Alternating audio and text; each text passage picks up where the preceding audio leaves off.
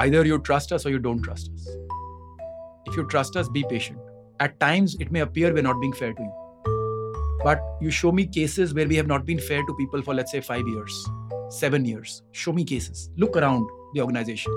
See people. See how they have done. And see if we have been unfair to people over a medium to long-term period.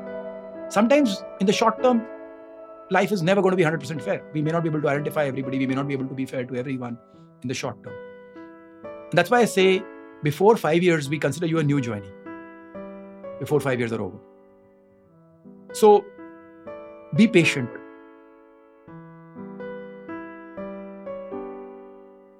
It's 2023. The business of online comparison platforms seems old-fashioned. Sure, people may land upon them via search engines, but few would really transact through them. And if the underlying products being compared are as high value and life-altering as insurance, then doubly so, right? Wrong.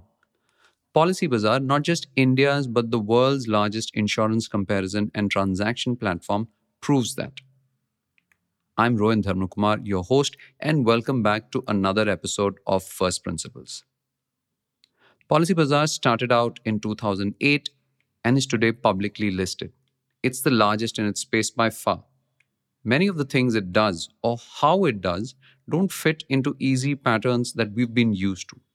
For instance, the fact that employees making phone calls to prospective customers is at the core of their business. In an era where we are told phone calls and call centers are a relic of the past. I brought this up many times in my conversation today with Yashish Dahiya, the co-founder and group CEO of PolicyBazaar. He attributes many such decisions to PolicyBazaar being fundamentally first principles driven.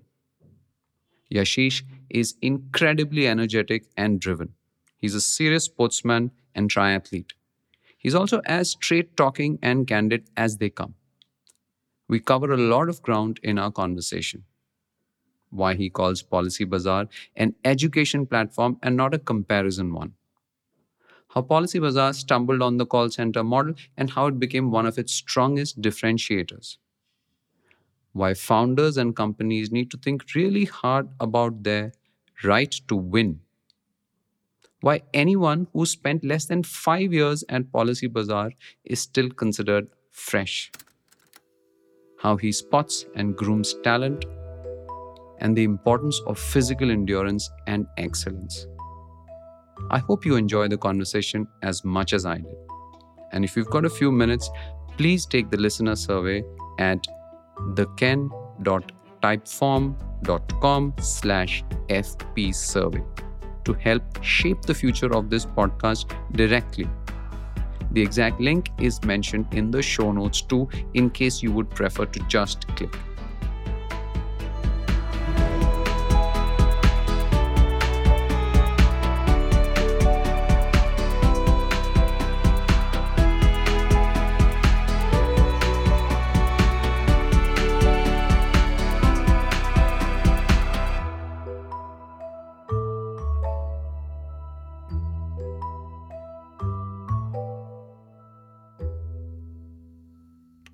Hi, Ashish. I want to start with this apocryphal story I've heard of you from various people much before I met you for the first time, which is the story of when you were studying at IIT Delhi and you were staying in Noida.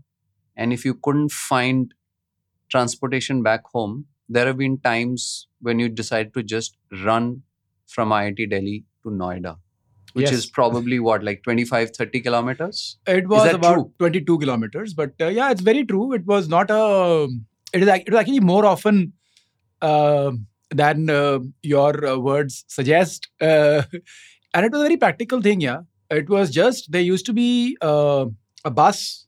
So I had to come out of my house, walk to the bus stand, then take the bus to Central Secretariat, which is the middle of Delhi, and then change bus there, and then take the next bus, which would come to IIT Delhi gate.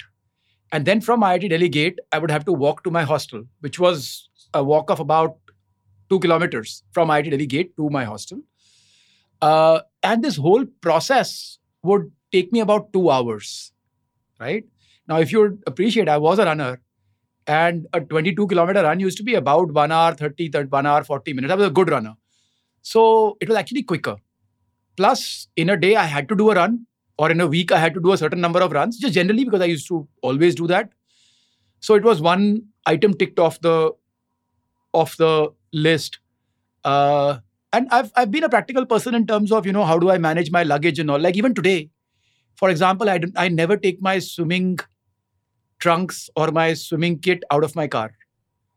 And because you never know when you may need to swim. No, because why would I bother picking it up when I have to go for a swim? And I just dry it in the car. Now, I know for some people that could be disgusting. For me, it's just a practical thing. So I find it weird when, the whole family is rushing about trying to get their stuff together.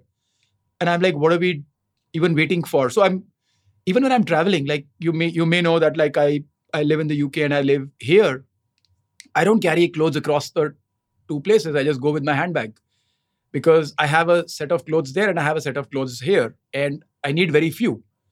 But I just think, as I think through life, I'm usually a practical decision maker. It's not made out of any bravado that I'm a great runner and anything of that sort. It is just a practical decision. And then I also had a Atlas Pro 10 that time, which is a cycle. It used to take me 35 minutes or so to come on the cycle. So every weekend, it would either be a run or a cycle. I would never go by the bus. And I didn't have any other mode of transport.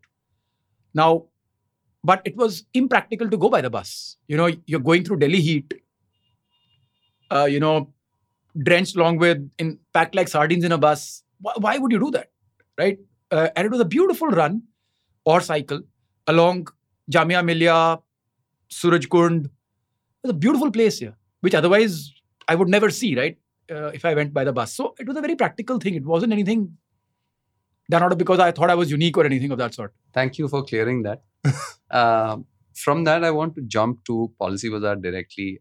I'd met Sanjeev Bhikchandani a couple of days ago, and he told me that the first time when you had approached him for an investment, your pitch was, Sanjeev, you're probably paying 60% more for your car premium. And Sanjeev was like, it's impossible.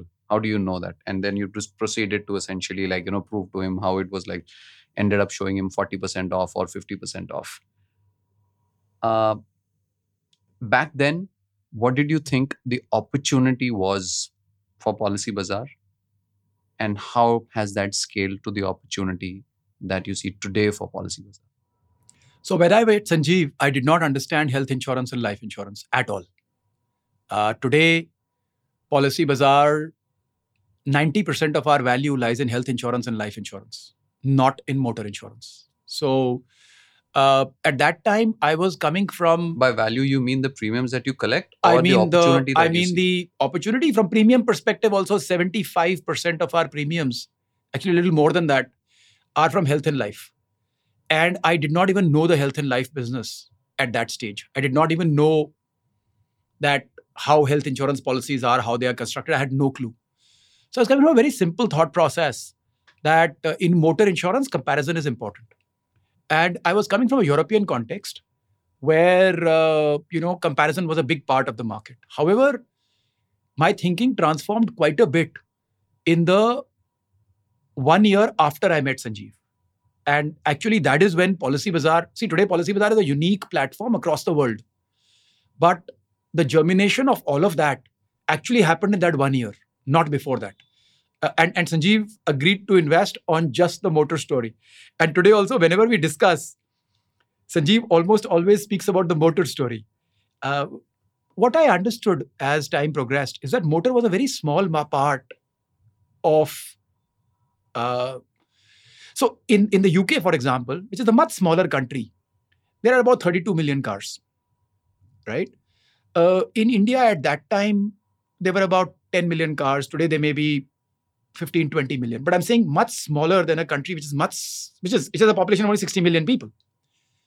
And the second part was the value of the cars in India is about half to 1/3 of the value of the cars there, because mostly we have Suzuki and Hyundais.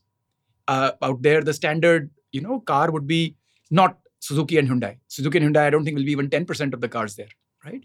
So I think one got to a conclusion that very quickly, because I had another side effect to me, which was that my dad was in the army and I had lived in the UK. So I had seen social security everywhere. And so it was, and I'm a very long-term thinking person. So it was very scary for me to live without social security. And that was a big, you know. So what was this? What happened in this 1 year when you said that after meeting Sanjeev? So do appreciate that I was pretty much for the first time living in India. I had not lived much here. So I did not know the social security aspect very well.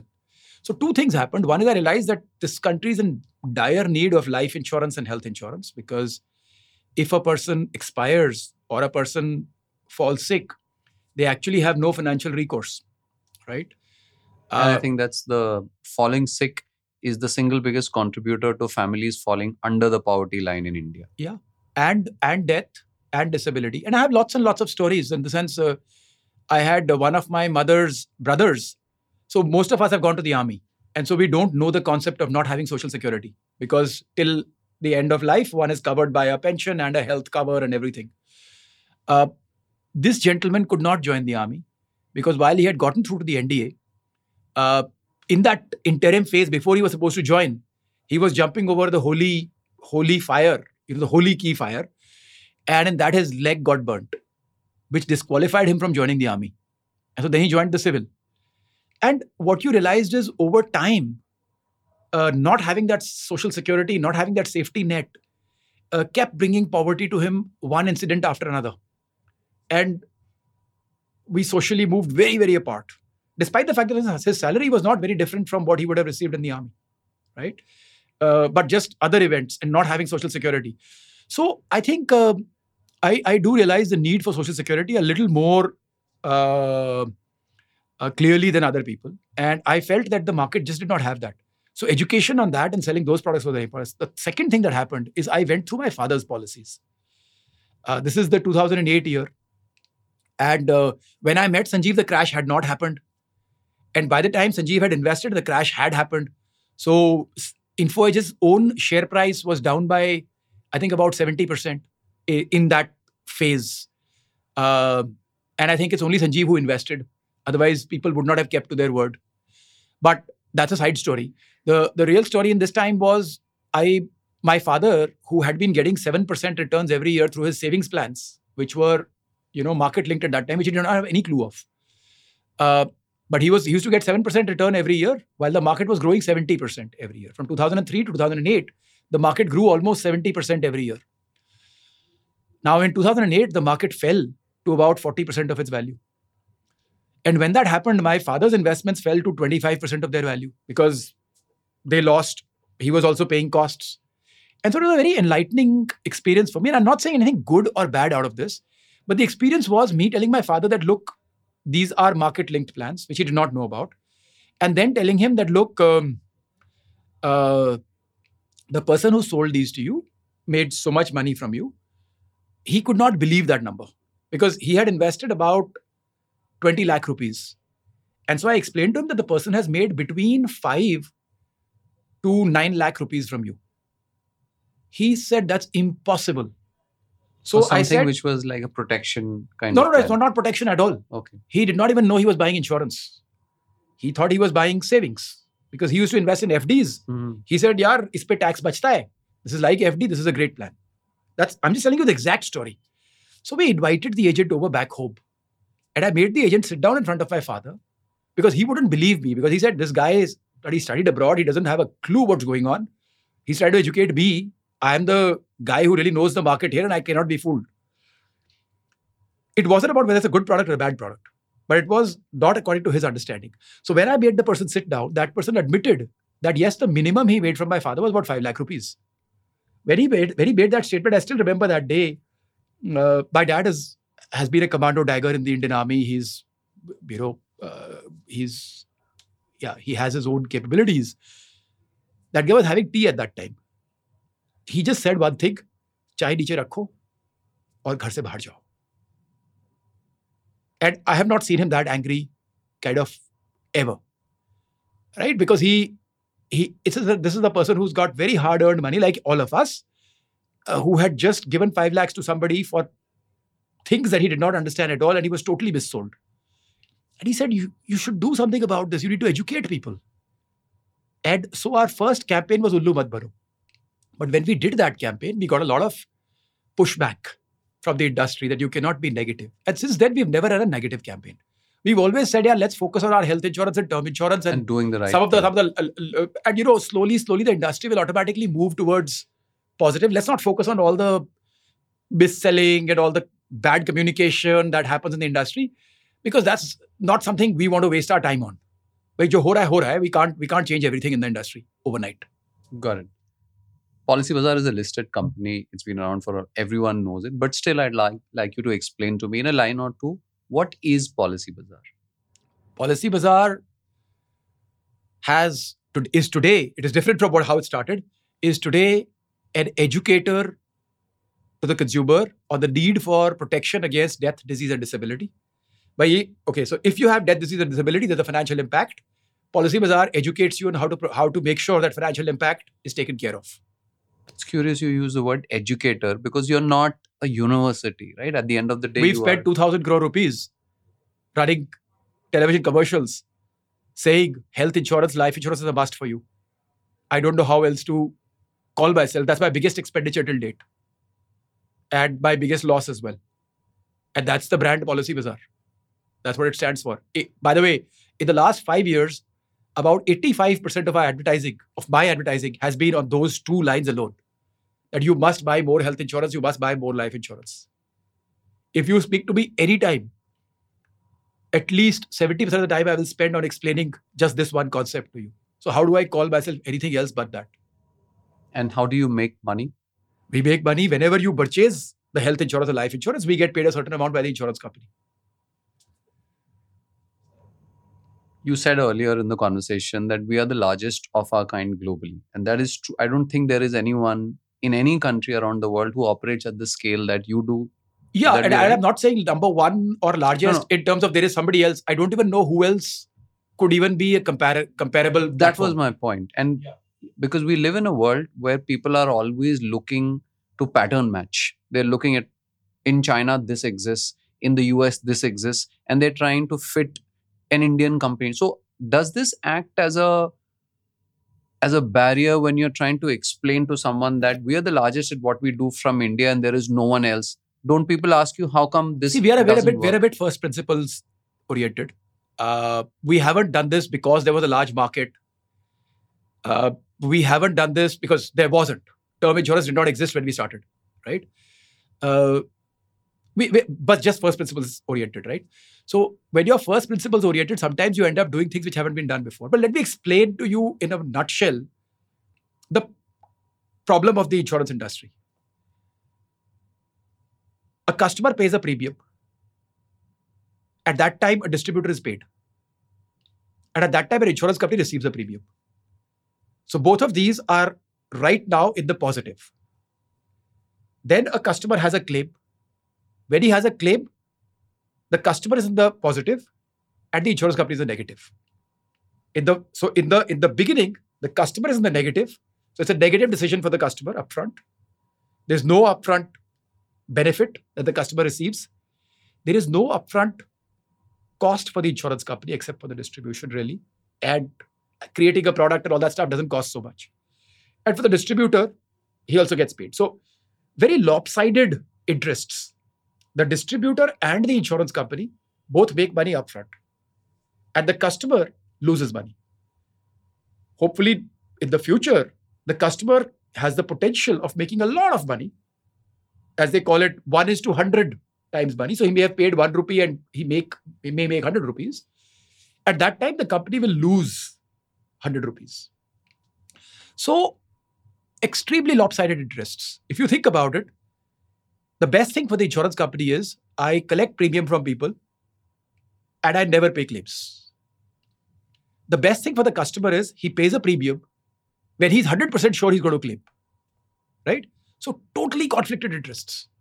Now, in this situation, a good long-term intermediary will be one who gets the right Basically, you're selling a promise. And that promise better be right, on the right terms, on the right understanding. So you have to have very good disclosure from the customer. And you have to have very good disclosure from the supplier. The reason I'm trying to explain this is, the way profits get made in the insurance industry, and I have met hundreds of decision makers, not just in India, across the world, is they try to make the profit on day one itself, guaranteed. We have this concept of VNB, which is what is the profit you have made on your business? What is the profit potential? So the business may run 30 years, but you've calculated... Sorry, what's VNB? It's basically the value of the policy that you have sold. So we have this habit of almost calculating our profitability because of actuaries, because of various things, on sort of day one itself, right? And what that lends itself to is selling products where you can almost know you've made money on day one. Now, how does that happen? If you think about the insurance industry, how does that happen? You sell a product where whatever you paid to the distributor is taken from the customer, or a savings product, mostly, right? If the customer cancels this, there will be surrender charges, etc., etc., etc. So you will almost always make money. So there is almost no risk. Now you're getting into the game of risk. Most parts of the industry would not even want to go to the side of risk, because health insurance and life insurance, they're actually claims that need to be paid. And there the conflict starts coming between... So the industry somewhere, for the smartest people in the industry, I'm talking about big CEOs, people who've run the industry for 20 years, 30 years, they would almost say, let's not waste time. We know how money is made, let's make money. Let this kid shout around and waste his time, and one day he will die because essentially he's trying the impossible. Who's this kid? Let's say me, okay?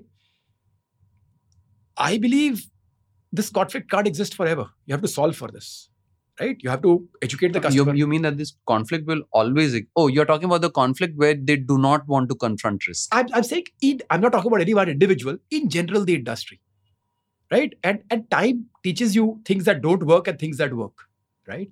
So it's a very misunderstood industry. And risk creates claims.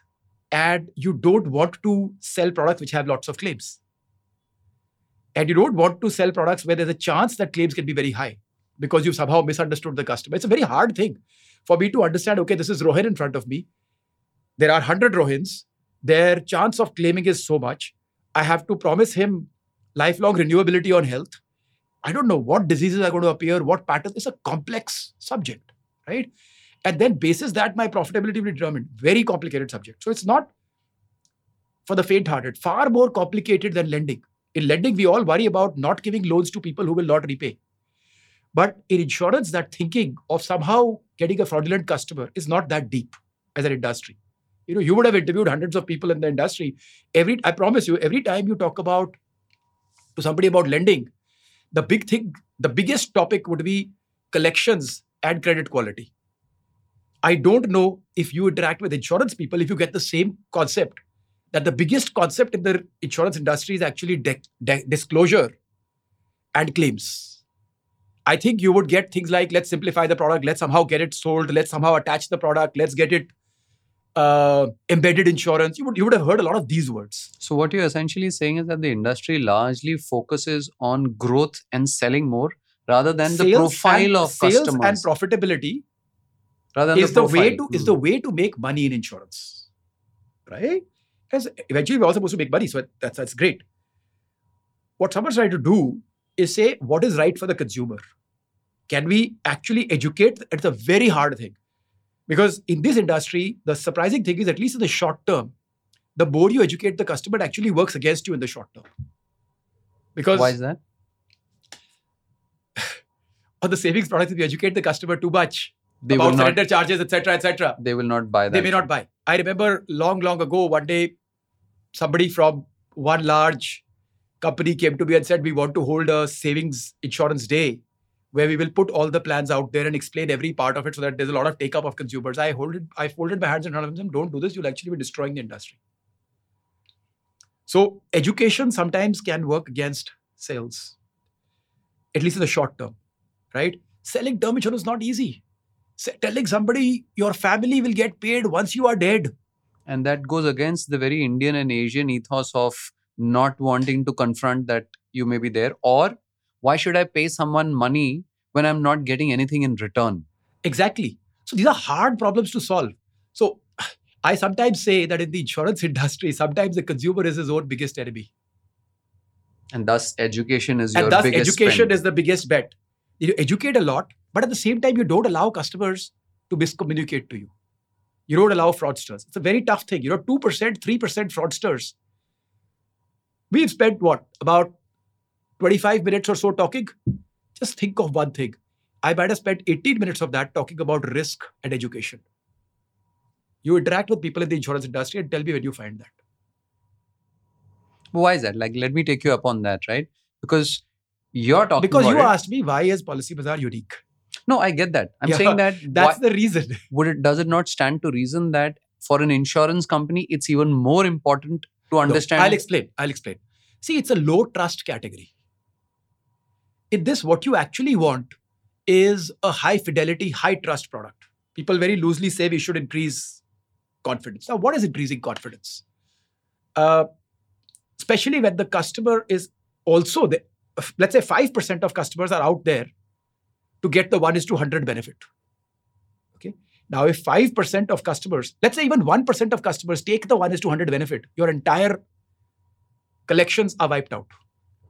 Obviously, because if one person takes 100% and it's 1% of customers. So 1% fraudsters can destroy this industry. Right? I would even go to the saying, even in lending 1% fraudsters, but we work with 5% NPA. Right? The insurance, the lending industry is okay to work with 5% NPA. Right? The insurance industry cannot work with 5% fraudsters. Even 1% fraudsters can destroy the industry. So you have to be that precise in catching it. And that's a very hard thing to do for us and for the insurance industry. And my view is,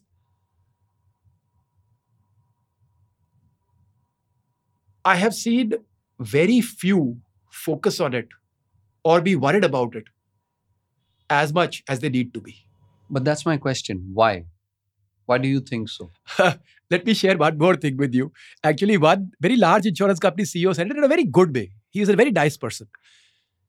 He said, by the time the claims on my life insurance policies come, I won't be the CEO. Yeah, I was just about to say that. It's not my problem. Yeah.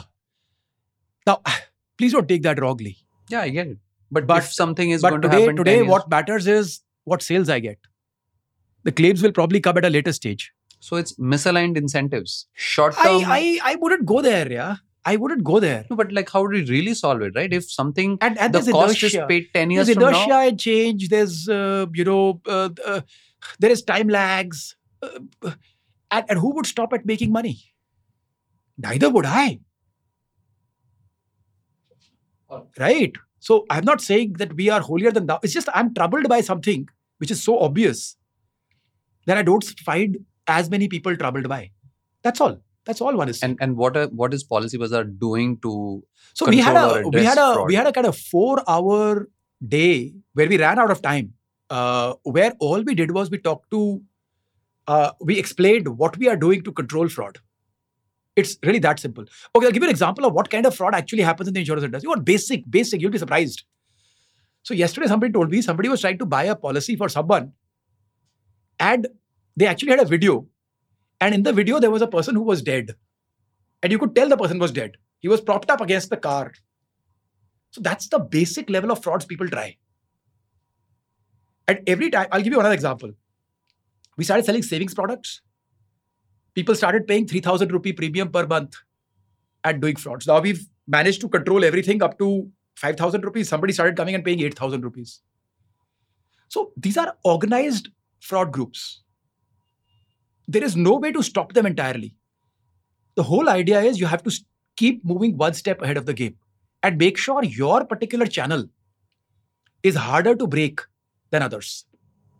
So to be clear, Yashish, we spend a huge amount of time on that, whether it's through technology, whether it's through people, whether it's through verifiable processes, whether it's through multiple checks. So very simple things, right? The person who bought the policy, their voice is consistent because we usually sell a policy over, or a health or life policy over 6-7 periods. Somebody would get very excited if people started buying instantly. We get very worried.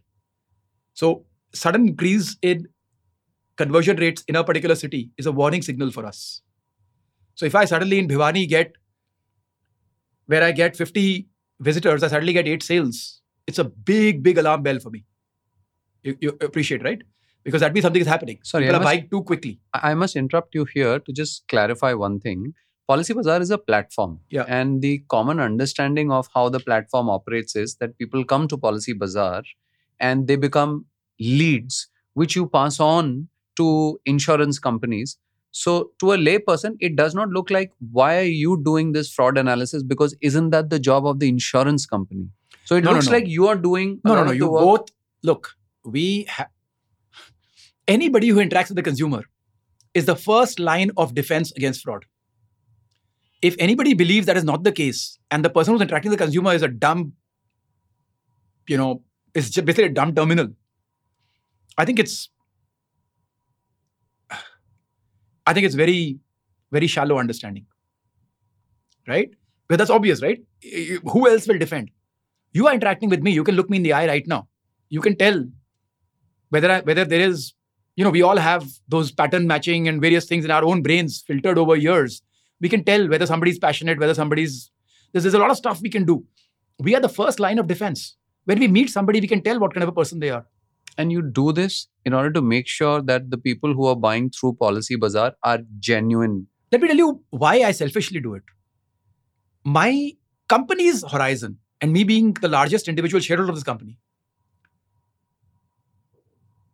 is longer than the company, than the person who's buying the policy. He may have a 5-year, 10-year horizon. I probably have a 20-year horizon. So I want PolicyBazaar to be here 20 years from now also. If I don't differentiate my platform versus other channels on quality, it's bad for me. I'm not even worried about the... So if I don't make profits for my partners, that cannot be a good thing for me long term. Today I can make money. I tell my partners, making money from you today is one piece of the activity, but that's not the main part. The main part is whether I'm going to be making money from you 20 years from now or not. And that gives me strength, right? Let me kind of... If there was one thing I could do, I would set up a reinsurance company. But what does that tell you about me? That I think about risk. We have an understanding of risk, which is now deep enough that we want to embed ourselves deeper into that and make calls on our books, which we don't understand the rest of the market as well. Because I believe today lots of channels do not focus as much on this area. And the thinking that the channel is not responsible, see, till late, even from an extent, the regulation, till late, used to say the channel cannot be penalized for claims. Right? That's my question to you. My point is, it logically doesn't seem right to me. Logically thinking, how can the person who's interacting with the consumer not be responsible for the quality of the customers? In the offline world, that would be the equivalent of saying the broker who sold a policy should not be held responsible. We don't say that. Yeah, but the point is, come on. I get it. But just to clarify your point about wanting to set up or a reinsurance thing, reinsurance being essentially the place where insurers go and insure their own risk. It is the one that finally carries the biggest risks, right? So if you have a life insurance policy, 70 to 90% of the risk lies with reinsurers. And you need reinsurance capacity to be able to write a lot of business. And reinsurers are sort of paid premium by the insurers. By the insurers, yeah. So it's eventually everybody at some level is a distributor and the reinsurers will have bigger reinsurers behind them. So my point is, because we understand our risk quite well, not the market risk, we believe there's a possibility there that reinsurers should start differentiating prices and features for those products. And I also believe a lot of innovation can happen at the process end, which if a reinsurer had better visibility on, they could price better. And that's a good thing for the market. It is actually a change which will make the market grow. But if you notice, I have not yet focused on simplification of products, speed of products. Because you know what? That in many cases opens up to, see, to sell insurance, you have to be able to marry a couple of things. You have to not mis-sell. And especially as you go to less wealthy people, right? You should be not allowed to mis-sell even more because they don't have the ability to understand. You know, richer people can understand better, or more financially well-off people can understand hopefully better. So that's one part. So you have to stop mis-selling. You have to make sure the disclosure is very high level, because without disclosure, you'll get hammered. Again, the same thing, the weaker you go into society, the level of disclosure increases, the problem of disclosure increases, because the person is more and more desperate. Remember, this guy is giving you 20,000 rupees, 2,000 rupees, 200 rupees. He wants it back here. And if he can get 100 times back, he's desperate to get it back. So he's going to try stuff, right? And you got to protect yourself against it, because you can't allow him to try stuff, right?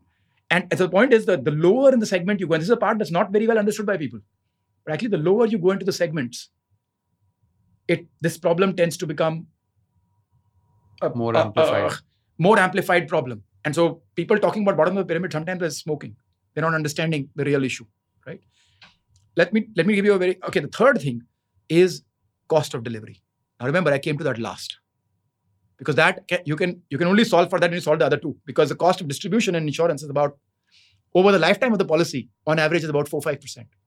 But the cost of claims is 75-80%. Over the lifetime of the policy, right? So that's the problem you got to solve, not the 4-5%, right? Now, people point out towards various kind of things. Somebody tells me there's a company called Bima that sells 1 rupee policies. I'm not going to comment on any one company, but the point is, all over the world, look at all these policies, all these embedded policies, etc. Just calculate what is the actual claim payout to the customer from all of them combined across the world. I can give you the answer, it'll be about 10%. Your point being that? My point being they're neither helpful to the consumer.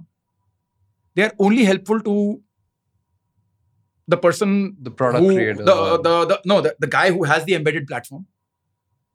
Like if it's an Alibaba or somebody, they would probably make money.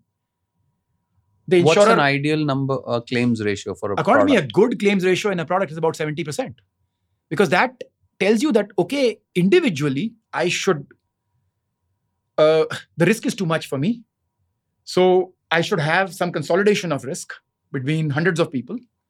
And yes, they should have something left for themselves, because otherwise, why would they consolidate for me? If the claims ratio was 105%, why would I do it? So 70% means now out of every 100 rupees of premium collected, roughly between 70 to 90% should be paid. The cost of distribution will be between 5 to 20%. And there's an administration cost and there's some revenue you make. All right. So if I kind of see that from a simplistic... I feel good if the claims ratio is 70 to 90%. So that means from a profit margin, I mean, if I were to use that word, it's like 10 to 30 is your profit margin. It's a little different from that. I know. Because there is investment income. In India, you have 8% investment income on a long-term policy. Please understand, on life insurance, about 30-year policy, you're collecting premiums for 30 years and you're paying the claim much later. I was simplifying it. Yeah, in a simple manner, my view is 70 to 90% of the value of the money should be derived by the consumer. It can never be 100%, because then why would anybody do business? Okay. Yeah. All right.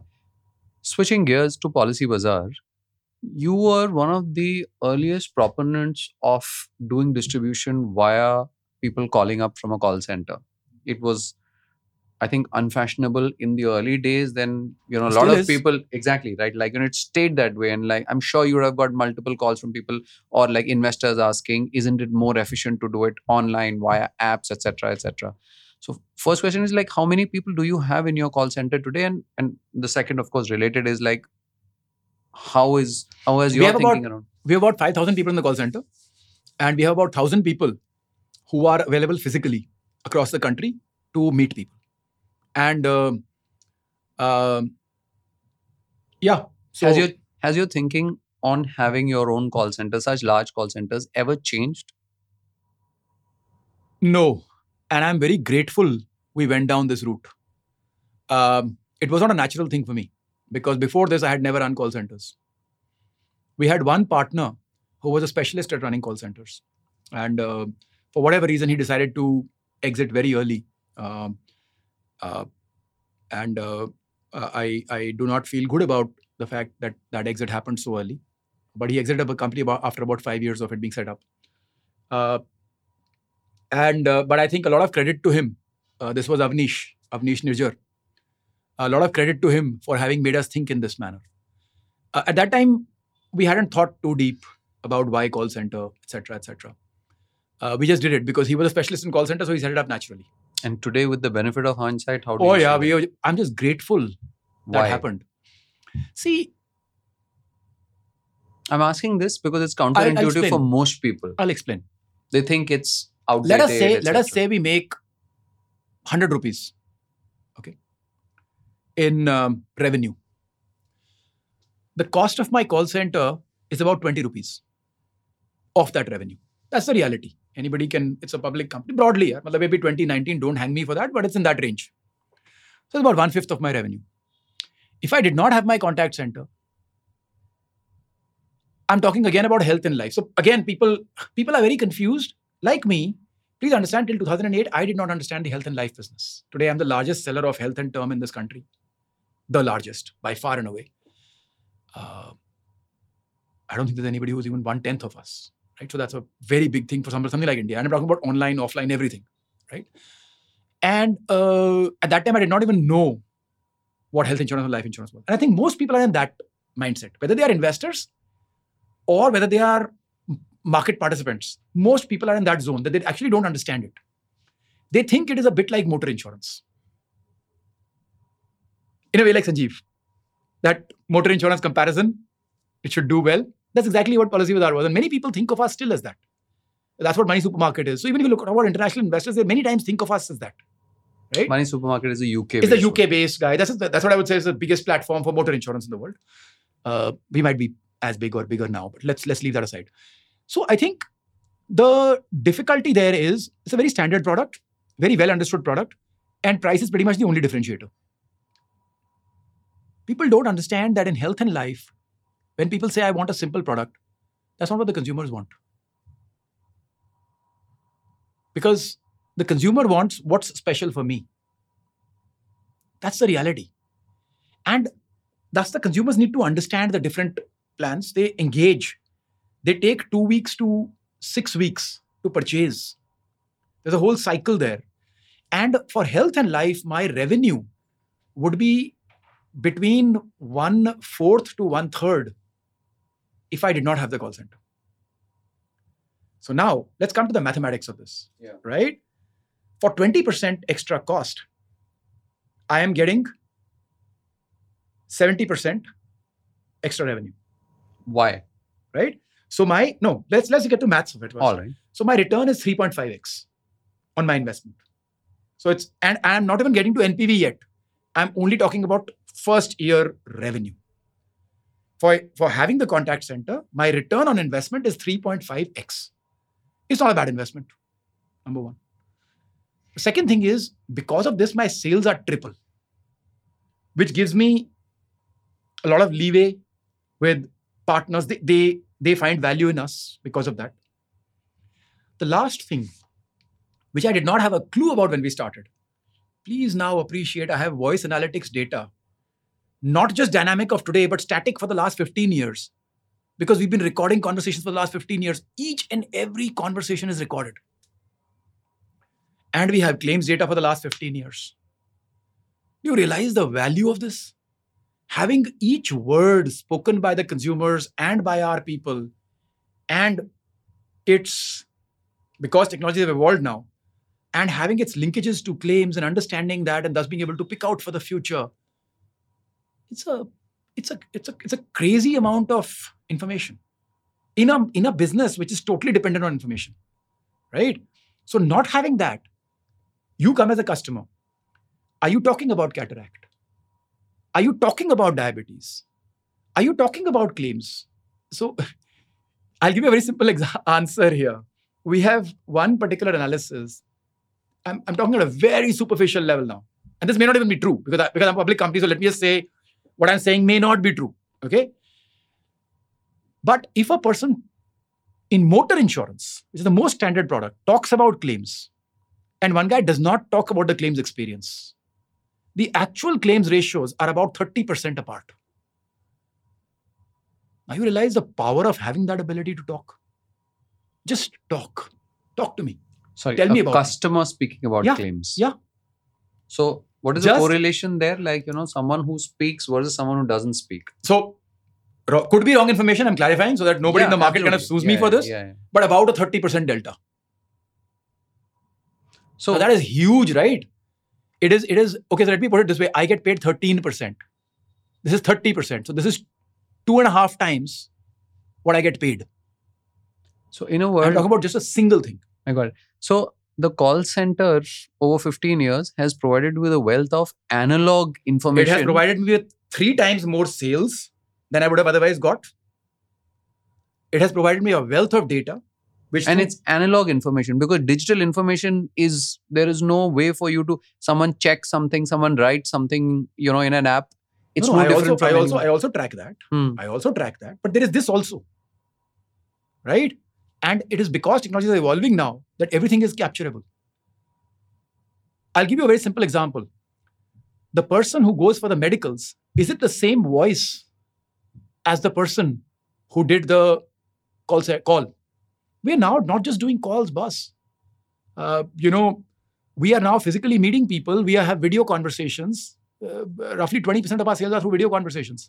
Are you running a lot of AI in order? Huge amount. I would say it is AI with impact and with action. There's no point talking about the AI. The point is it's having impact.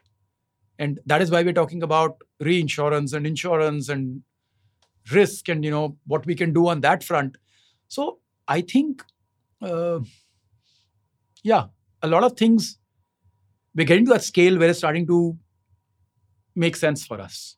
And I think without that communication, so I would say, okay, who else has built, let us say, online sales in health and life without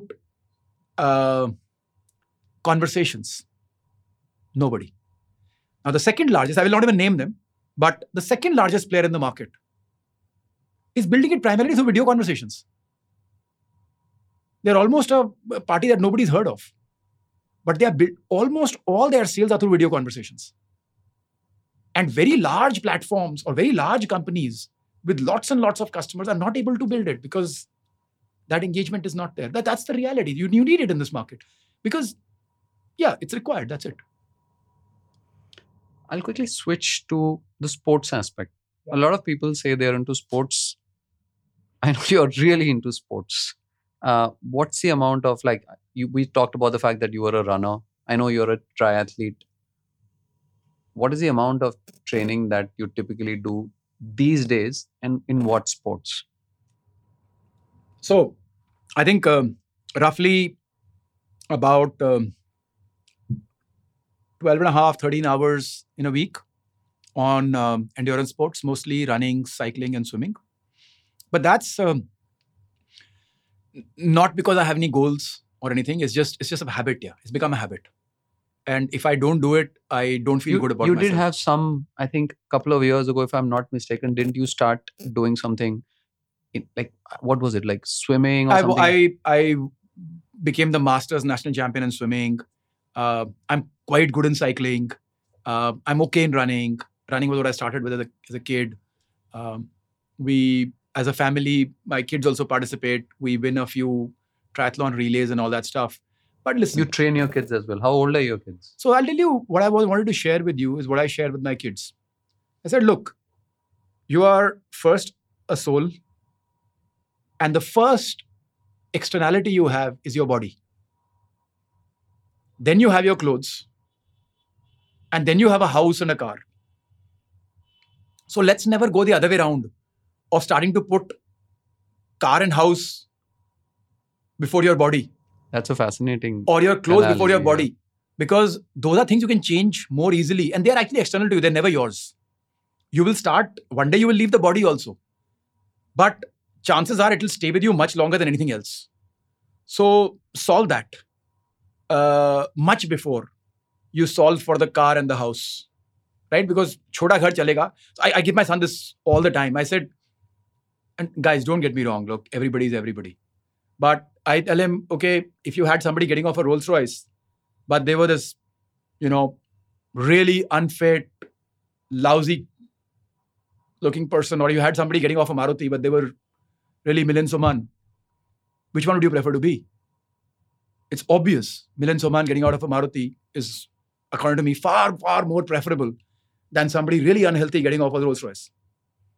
I think we should be clear in our priorities. Once you have that priority sorted, to me, it's the most important thing. Besides improving your soul and your character, improving your body is the most important thing in life.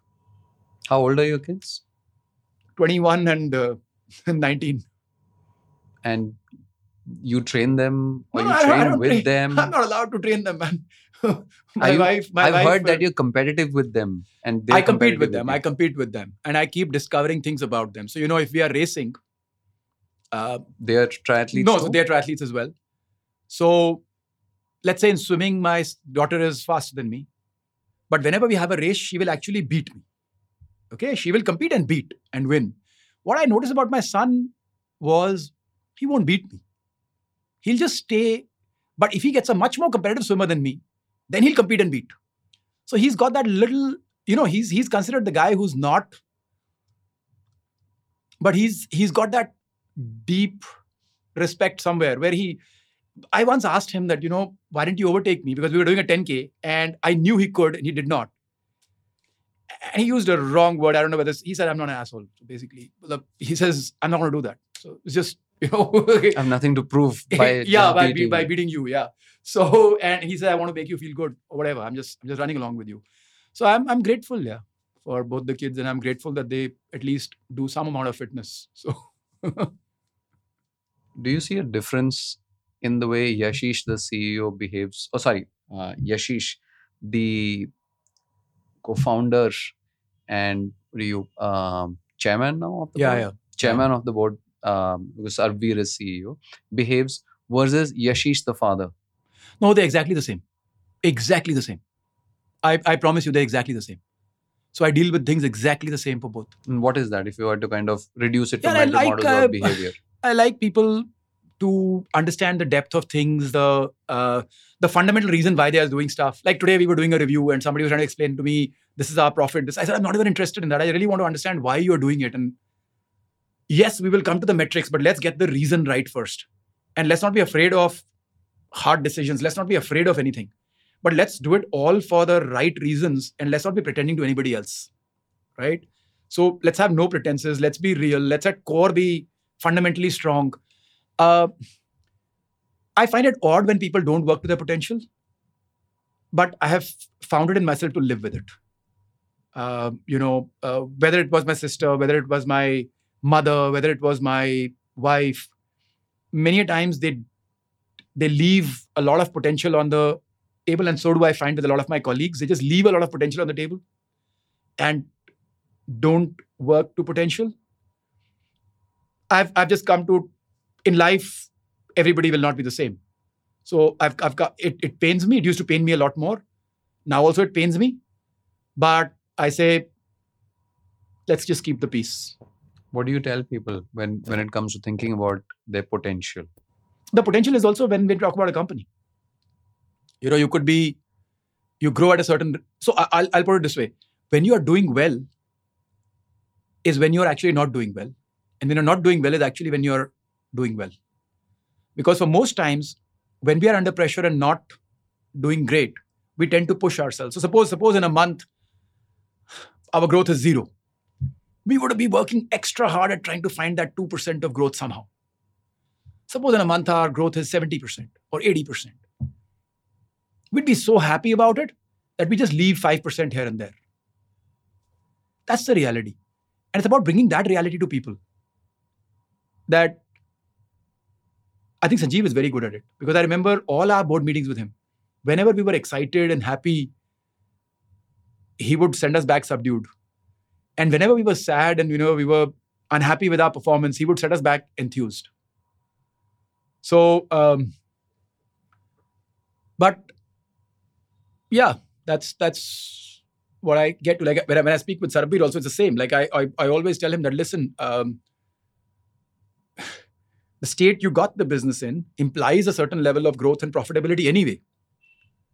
So the 1,000 crore profit is almost a given. And he knocks me back. He says, yeah, it's a given for sure. But the point is that is true. It is what you do beyond that really is a differentiator. Because that additional amount just comes every quarter, month. All you have to do is grow 30%. Now, yeah, that's a challenge, but that's because of renewal growth and all that stuff. So I'm just talking financials for a moment. But there's certain things that are just set in stone. You know, they're just motions happening, right? And getting excited about those things is no value. There's just NPV showing up, which was actually past revenue.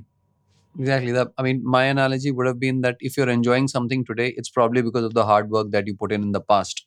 So what are you doing today to create something in the future? And there's a lot we're doing, but it's very hard to point fingers at, look, this is... So the physical piece that we set up is all now. I think the biggest thing that we've done in the last 2 years is actually customer support. You know, what we are hearing is we're now getting a windfall of consumers. Nothing's changed. There's no sudden market turn, right? Why is it happening? I'm almost feeling like it's that layer of goodwill that has been built where our communication has been at the point of claim, we will help you. At the point of claim, we will help you. And that becoming real, which is entirely Sarabvir's credit. We did not have that before he joined. The whole physical channel being built out where we are going and meeting customers to sell to them. This is the roughly 1,000 people. That's entirely... So what is this organization? This 1,000 people, what's their responsibility? Sell. See, okay. And also you said customer support. Let me explain. If a customer comes to you for health or life, why does he come to you? I have done the talking to our guys and figuring out when they come to you. They mostly come when there's a life event that's happened. Either some friend or family has just died or been to hospital, big bill. They've seen the situation. Something has influenced them. Otherwise, it doesn't come to anybody's mind that PolicyBazaar was in the background, telling them you should have health insurance. So when this event happens, they say, yeah, that guy was saying something. So let me go to PolicyBazaar. That's precisely why we have a huge amount of direct traffic. Then his questions comes, and I'm spending 20,000 rupees. Will these guys actually pay the claim or not? You know. But it's not. It doesn't matter whether it's 20,000, right? It's the insurance company. No. That's a very important thing. Many times you will believe, yes, it's the insurance company. But, and this is something that is not very well understood all over the world. But actually the client is also the first line of defense against lack of payment of claims, the distributor, because he's the interface.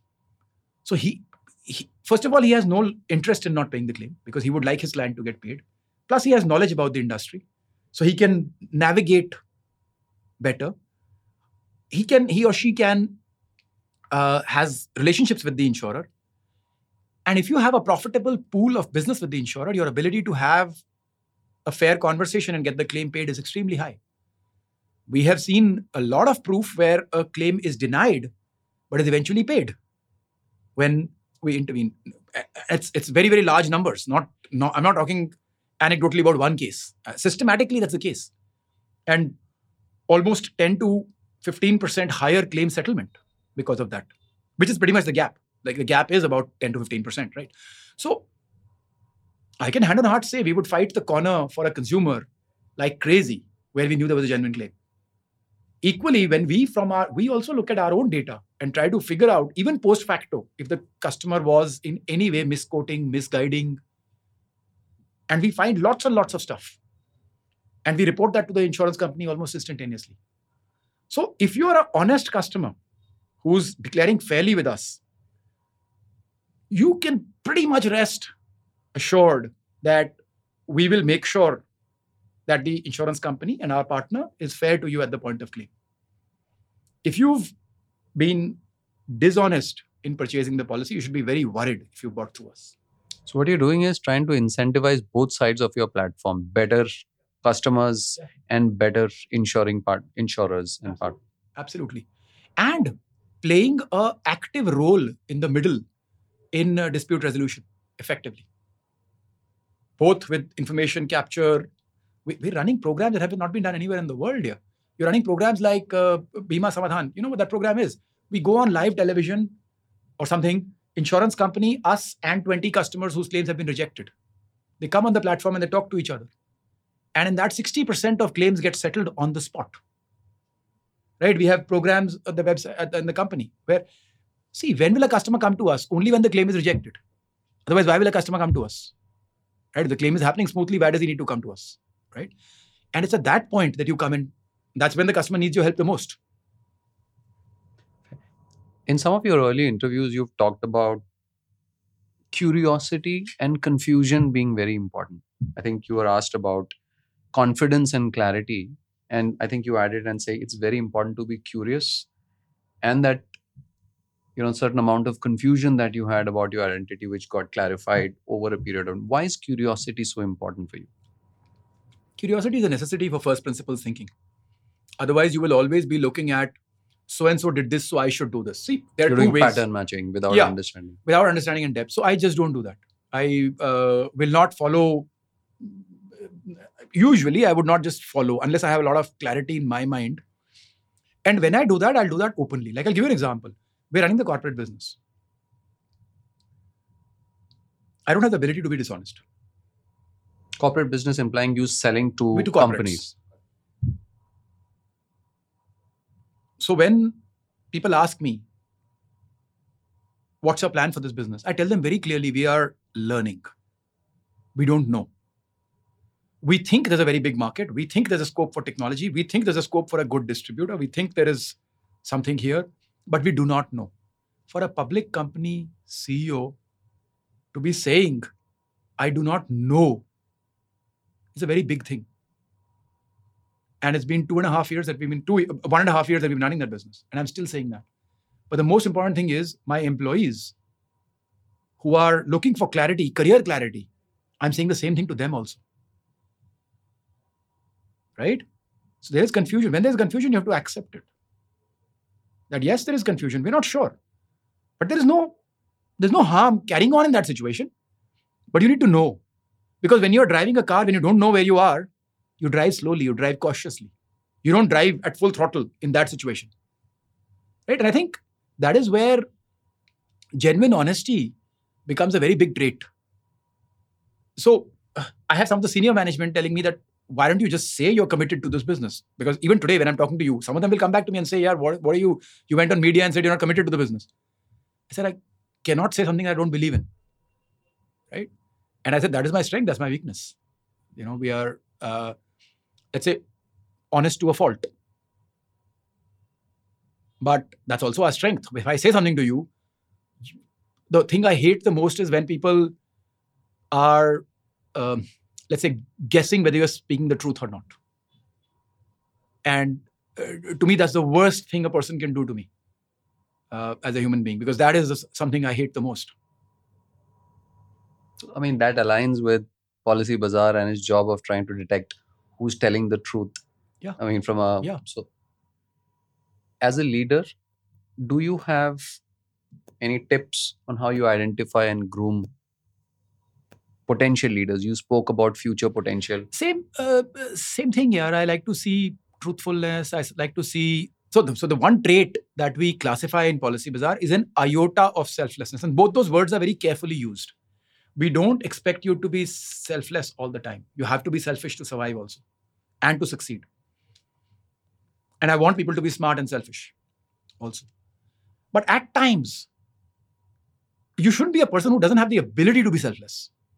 And I just don't have the ability at all. I can only think myself. You know, there's some people who will create a 100 rupee loss for the company for 1 rupee of their own benefit. Now, that is something we cannot have. And I know it sounds weird, but that happens all the time in the corporate world, right? And in any part of the world, right? So we spot that iota of selflessness somehow. And over a lifetime, you start developing a pattern, a matching on that.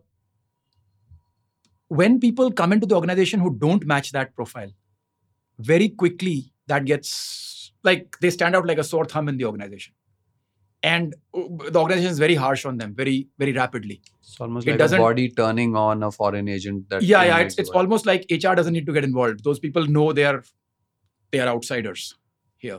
And it gets caught up in everything. And we are extremely transparent as an organization, so people almost start calling it out. And these are seen in small things. Like, we don't have anything like...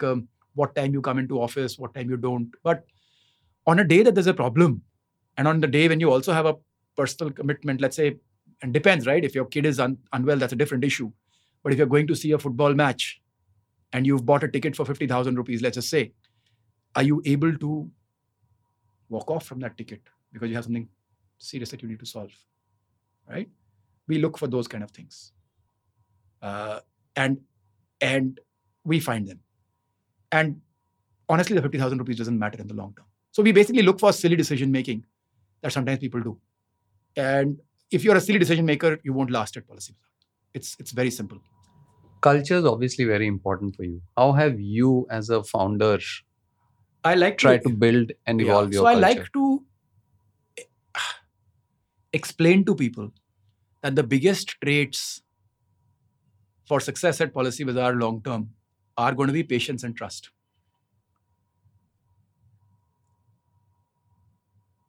Either you trust us or you don't trust us. If you trust us, be patient.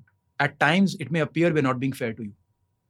But you show me cases where we have not been fair to people for, let's say, 5 years, 7 years. Show me cases. Look around the organization. See people. See how they have done. And see if we have been unfair to people over a medium to long-term period. Sometimes in the short term, life is never going to be 100% fair. We may not be able to identify everybody. We may not be able to be fair to everyone in the short term. And that's why I say before 5 years, we consider you a new joinee. Before 5 years are over. So be patient. What is your average retention? Because in the world that we live in today, it's very rare for people to say, I will work for 5 years in an organization. So medium to senior management, 5 years, we consider a new joinee. So Sarabvir's now been about 3 years. He's new in the system. Just like, obviously he's gotten involved very rapidly, but that's the thinking. So many people will stand up and say, yeah, I'm new to the company. And that's up to about 5 years. So I'm just giving you the number. The number for us, the cutoff point is about 5 years. We have more than 100 people who are 10 years old. Please appreciate in the entire management team at that time, there may be 150 people. 10 years ago, like I'm talking about 2013. So maybe 200 people. So of them, at least half of them are still here. And we take great pride that those 100 do well.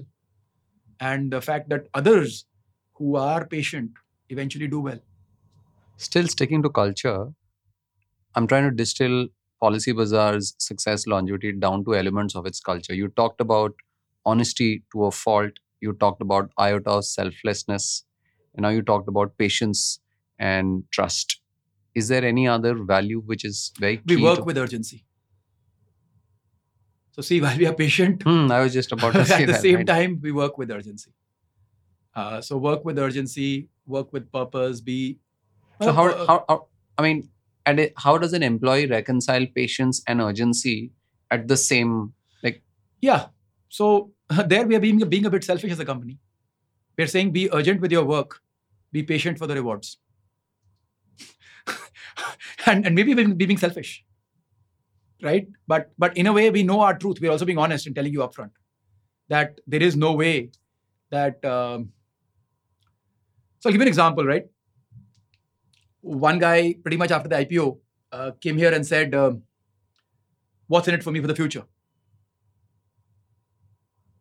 I said, why? He says, I can get 1 crore outside. Out here, my compensation is 65 lakhs. Doesn't add up. I said, how much have you made in the last 7 years that you've been here? So he said, I've made about 20 crore rupees. I said, could you have made that? Like, you could have, but in general, were you expecting to make that when you joined here? He said, no. But he said, but that's done. So I said, what makes you think that my colors will suddenly change or our colors will suddenly change, that we will stop all mechs for you to make money.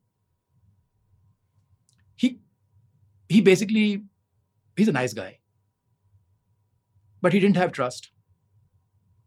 And he didn't have patience.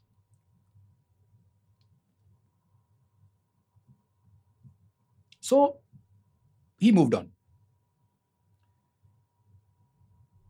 Gone and joined a corporate. I can promise you 5 years from now, he'll repent that decision. And I'm not being harsh to him or bad to him. It's just, I just feel bad. I'm not saying he could have continued here forever. But all I'm saying is, according to me, it was a terrible decision, which I feel bad about. Bad about not because it hurt the company in any way, but because it's going to end up hurting him. Because life is long and, you know, there's another 15 years of fun ahead. And of course, we will grow and we will grow in value and employees will make lots again when they add value. But it'll be when they add value. It can't be without adding value, right? And that's where the new ESOP thing that we are going to plan is going to be, you know, market price linked and all that stuff. So that from here onwards, as you add value, you derive a lot of, there's no problem. Nobody's saying that if the company value, just saying over the next 5 years, let's say triples, nobody's saying management can't have 10% of it, of the growth. Nobody's saying that. But the point is, it can't be that the value would not grow and management would take 10%. That also can't be. That's also stupidity, right? So I think as long as somebody's willing to have an honest conversation and align, we're happy to create. But sometimes people don't have the patience because they say, it didn't happen today. Those people usually tend to be their own enemies. What is it that you feel you add most value to PolicyBazaar? I think this piece that we spoke about, but by the way, I do work quite a bit. So there's a lot of operational stuff I do.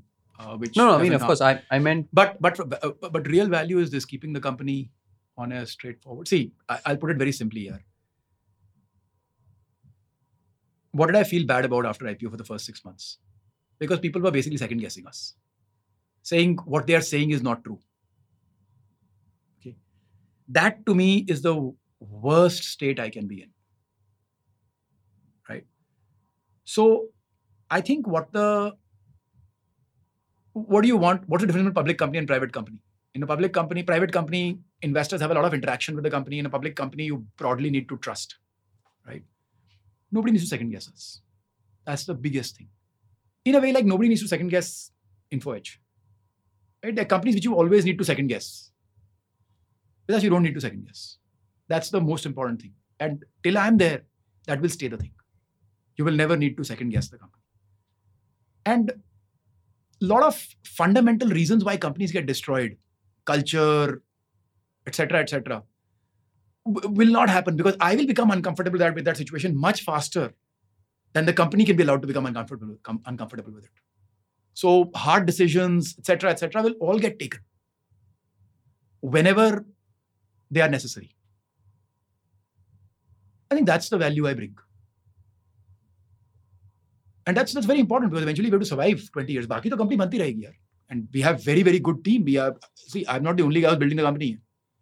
Neither am I the only guy with the equity in the company. So we have hundreds of people with equity and alignment in the company. And I think it's the hard work of everybody and the alignment of everybody that will deliver it. But aapne mera role pucha, my role is that. How do you learn new things today? I'm actually not very good at learning new things. I don't really go out seeking new things.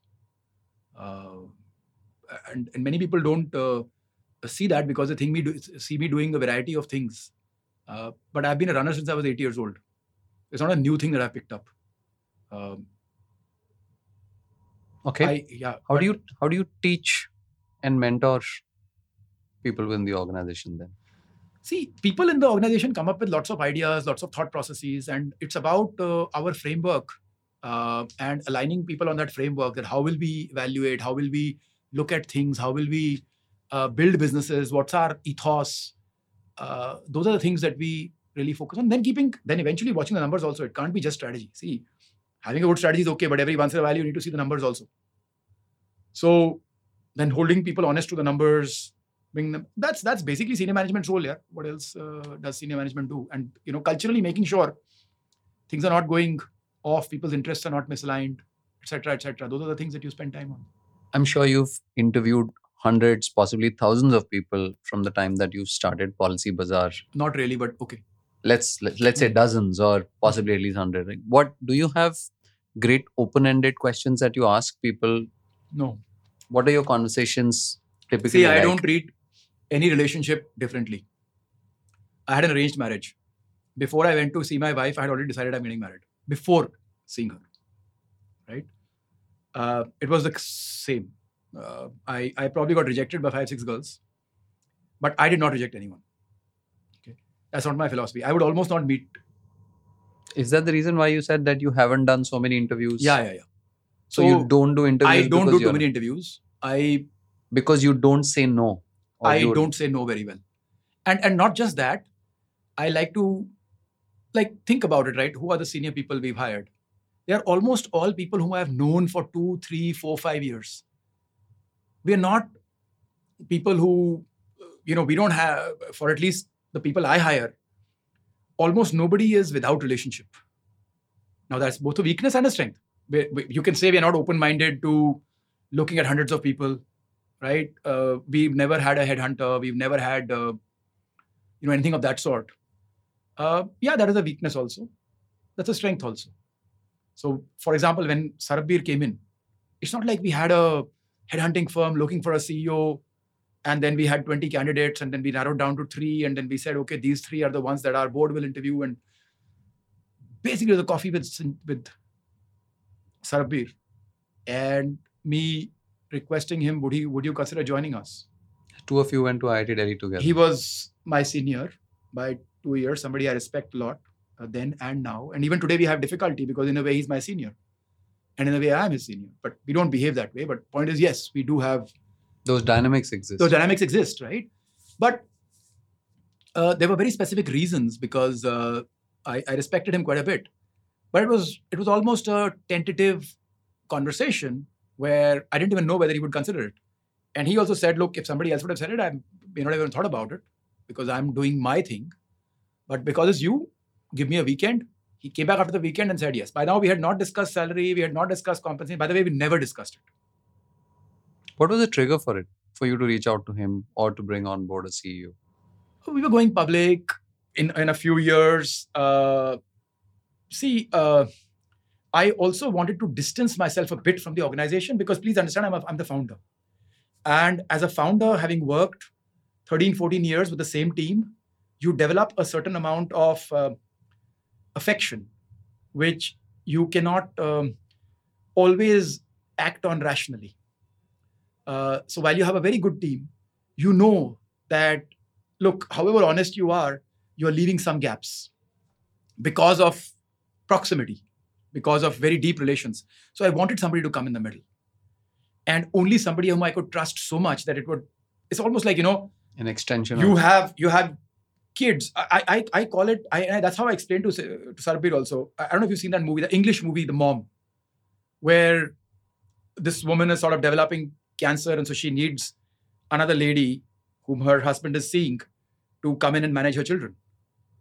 And how that woman has to develop a relationship with the children while this person is sort of dying in a way, right? And it's a very, very difficult relationship. So the company and the people are like my kids, but I also know that I could be harming them by being too close to them.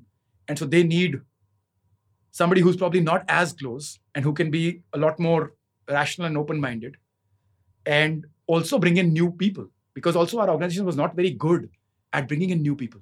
We were getting stuck because I had hired a few new people and at a senior level, they would get pushed off because the culture of the mafia was too strong, if I would use the wrong word, right?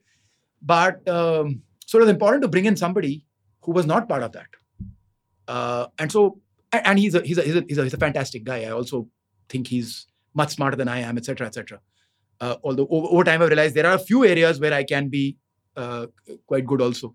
So I approached him from that perspective. He joined. And I think everything has moved in the direction that I thought it would. in a sense, because the team took to him very quickly. He's brought in a lot of fresh talent. So I'll give you an example, right? We had a very good, obviously I say that about myself. Let's say level one, level two and level two and a half were very good. But we were struggling to develop level three and level four. I think Sarabvir coming in very because people were not moving in that direction. He's been able to build level three and level four. He's been able to question. I had a massive aversion to physical meetings because I thought too much wrong can be communicated, etc., in them. He tried those things, right? I come with a very strong bias for what's going to work and what's not going to work. He doesn't. He's happy to try out a lot of things. So if you think about, physical or corporate business or, the claim support, a lot of things he's tried. He's extremely disciplined. So the way I see it is I was more like a Brazilian football team. He's more like the German football team. Very organized, very structured, will succeed at everything. Maybe a little less passionate about the cause. Credit where it's due. I think I'm very, very passionate about the reason why we exist. By virtue of being a founder as well. Yeah, perhaps. I think also as a person, he doesn't get very passionate about anything. He's a little more professional than German team. Yeah, German team. I think German team is not the team people cry about. You said you're also involved operationally, and there are lots of reasons where Sarabvir, because I've been around for so long, and they are very deep relationships all over. There's a deep understanding of, so when we and Sarabvir speak, we say, okay, when it's a 1 year thing, it's almost all Sarabvir. When it's a 5 year matter, it's almost all me. But then we both dabble in each other's areas. There is a regulatory side where we've evolved with regulation over the last 15 years. So there was at least, although his understanding now is becoming almost better than mine. But there is obviously a pretty deep understanding of how that part of the world works. And it's just that. But increasingly, those are becoming less and less. And increasingly, his is becoming much more. You said you're a huge fan of First Principles. This podcast is literally called First Principles. What are some of your favorite First Principles or mental models when you're faced with big, significant decisions that aren't easy to make?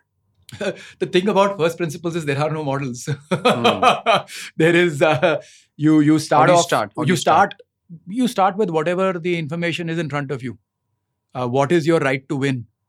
What are the things that will make you win in a particular activity? Do you have the ability to let me talk about policy. The moment we got to health insurance, very rapidly, I came up with two things. This requires deep communication to the customer because the customer is not going to buy easily. This is not a simple product, it's a low trust product. So it will require a lot of customer support in a way. The most critical element in this is risk. So high disclosure is very, very important. This is something we understood back then. 2009, I remember my first meeting with Apollo Munich. A company which does not exist today with the same name. Yeah, which became HDFC Ergo, but was the second largest health insurer in the country till it got sold. I remember my meeting with the chief, and he said, "Why should we work with you?" I said, "We would be able to get you better disclosure." He said, his view was we would not get better disclosure. So I had filled up a form the day before, and I showed him the form that had been filled by the agent. And it said my weight was 72 kgs, while it was actually 96. When PolicyBazaar started, my weight was 96 kgs. So I showed him that form. I said, "Does my weight look like, if you ask me my weight, will I ever say 72? And so I said, there is almost no disclosure. The disclosure is just to make sure I don't go through a medical, right? But this thinking of lack of disclosure in the physical channel was very deep back then. And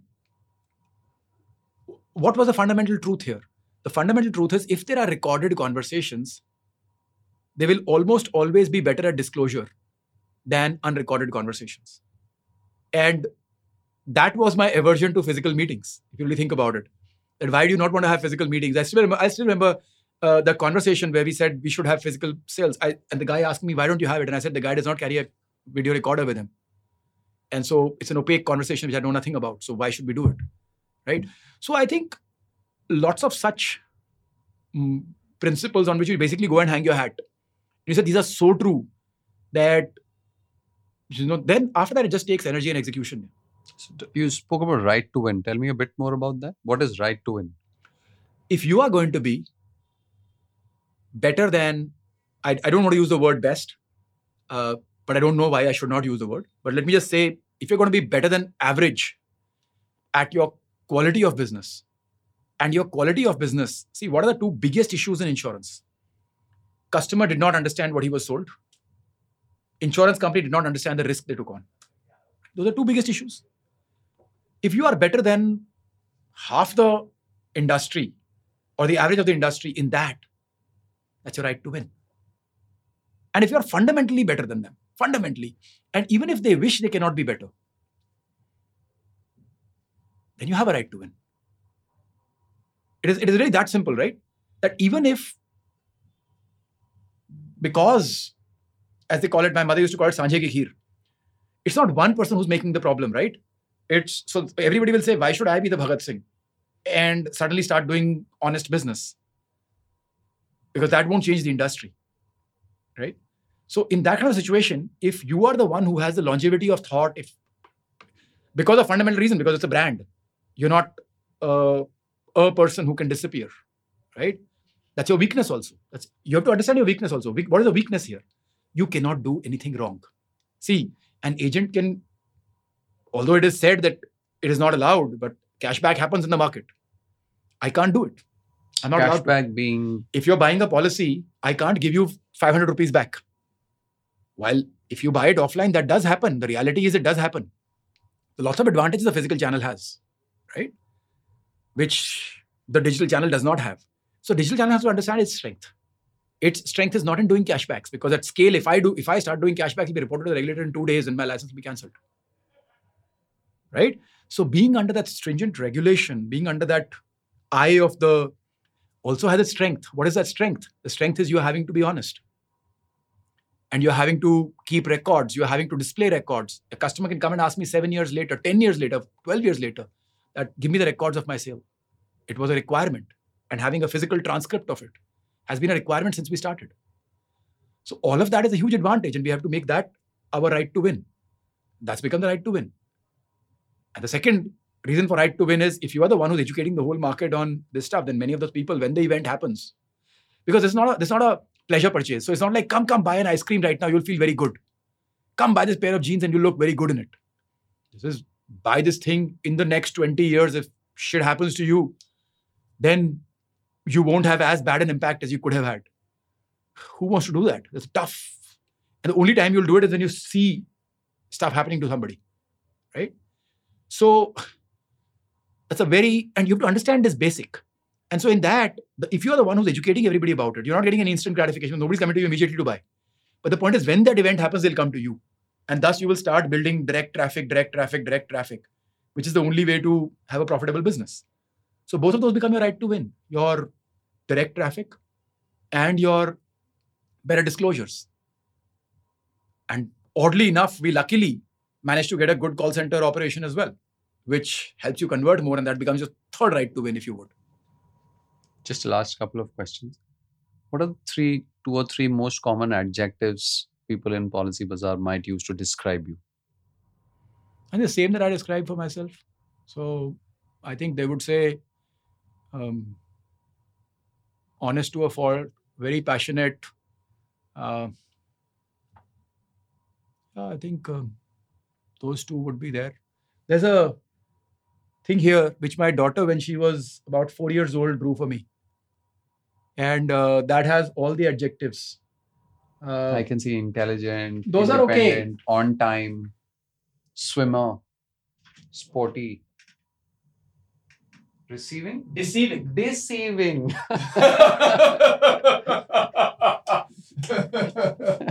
She's written that then because there must be some chocolate or something she may not have got. But she's an intelligent girl, so. But if you think about, not very different, yeah. She's written untidy. Intelligent, stamina. Independent, on time, determined, You see a lot of mathematics in there, sporty. Yeah. She's used word like important, which she did not write, you know, so the I is starting with a small one. Straightforward. Just see how many times straightforward, kind, you know, those kind of words appear. It's a pretty good reflection, what she's written. So these stay, I must share this with you also. These have stayed in this company pretty much from when the company started. I can imagine, because you said that she was 19 years old. She's 19 now, and she was 4 years old. Yeah. And these have always stayed in my room. And these nobody's ever rubbed them out. So, and a lot of people use this room. So anybody can just rub these out also, right? But it is not written that you don't need to rub it out. So that is a deep part. So what I have given up for setting up PolicyBazaar is actually family. And I think a lot of people understand that. They don't say it, but a lot of people here actually understand that. That this guy actually stayed away from family for 13, 14 years. So that was my next question. How would you rate yourself? How do you rate your performance as a founder, CEO, and as a parent? So as a founder, CEO, I think we've done quite well. And I mean, on a scale of 1 to 10, how would you rate yourself? On a founder, CEO, I would say probably, I would actually say 8 on 10. I probably could have raised funds at higher valuations in the past. And whether I should have or not, I don't know. But I do believe I underplay our organization a bit. And so many founders do that much better than me. I don't need to be that much better, but I need to be a little better than I am. And as a parent? As a parent, it's a very difficult one because the kids have turned out well. But I think a lot of the credit of that will eventually go to my wife, who's actually been there with them, right? And at least my son says so. So I'll tell you, my daughter says, I'm a better parent. My son says, I'm not there when I'm required. So, and my mother's always, you know, he always says that mommy's always been there. So, there is and he does send me on a guilt trip once in a while on that. So, there is that aspect. But I always tried to be connected to them. And I think we are very connected. The fact that we all run, cycle, and swim is testament to that. I wasn't there to drop them to school all the time or pick them up and, you know, all those things. And Shikha had to be the only parent, and she had to also work. Because please appreciate, in the first 6 months when PolicyBazaar was set up, I was on dole. We didn't have money. So this is not a rich person who set up a company. We didn't have anything. So Shikha she had two kids, and she was a single parent, and she had to return to working. She's an INSEAD graduate, but she was not working before that. She had to start working at a bank. So I think she's had a very, very tough life. And I think clearly she's been the parent, you know. And, that's how it is. But I think I give them very good... I give them very good advice while being kind. I think I've been a decent parent as well, but I've not been there all the time. It's interesting that you use the word kind, because it's not a word which is used very commonly in modern professional life, kind or kindness. So it's actually quite refreshing, because my son pointed out to me one day when we were talking about some teacher, and he said that this teacher is very kind. And I'm like, it's not an adjective that you hear a lot in professional settings. We don't describe people as kind. So one of the sentences I use very, very often at PolicyBazaar, very, very often, whenever we're making any decision, is kind is better than right. It's a thing I use all the time. So anytime I get, let's say, an employee mail or a customer mail or anything, and I respond to it internally, almost always I say, and remember, kind is better than right. Because in a decision, you can sometimes be too right and too unkind. Obviously there's a balance. There's a balance between the two. Kind is better than right is a lovely thought to end the interview with. Thank you so much, Yashish. Thank you.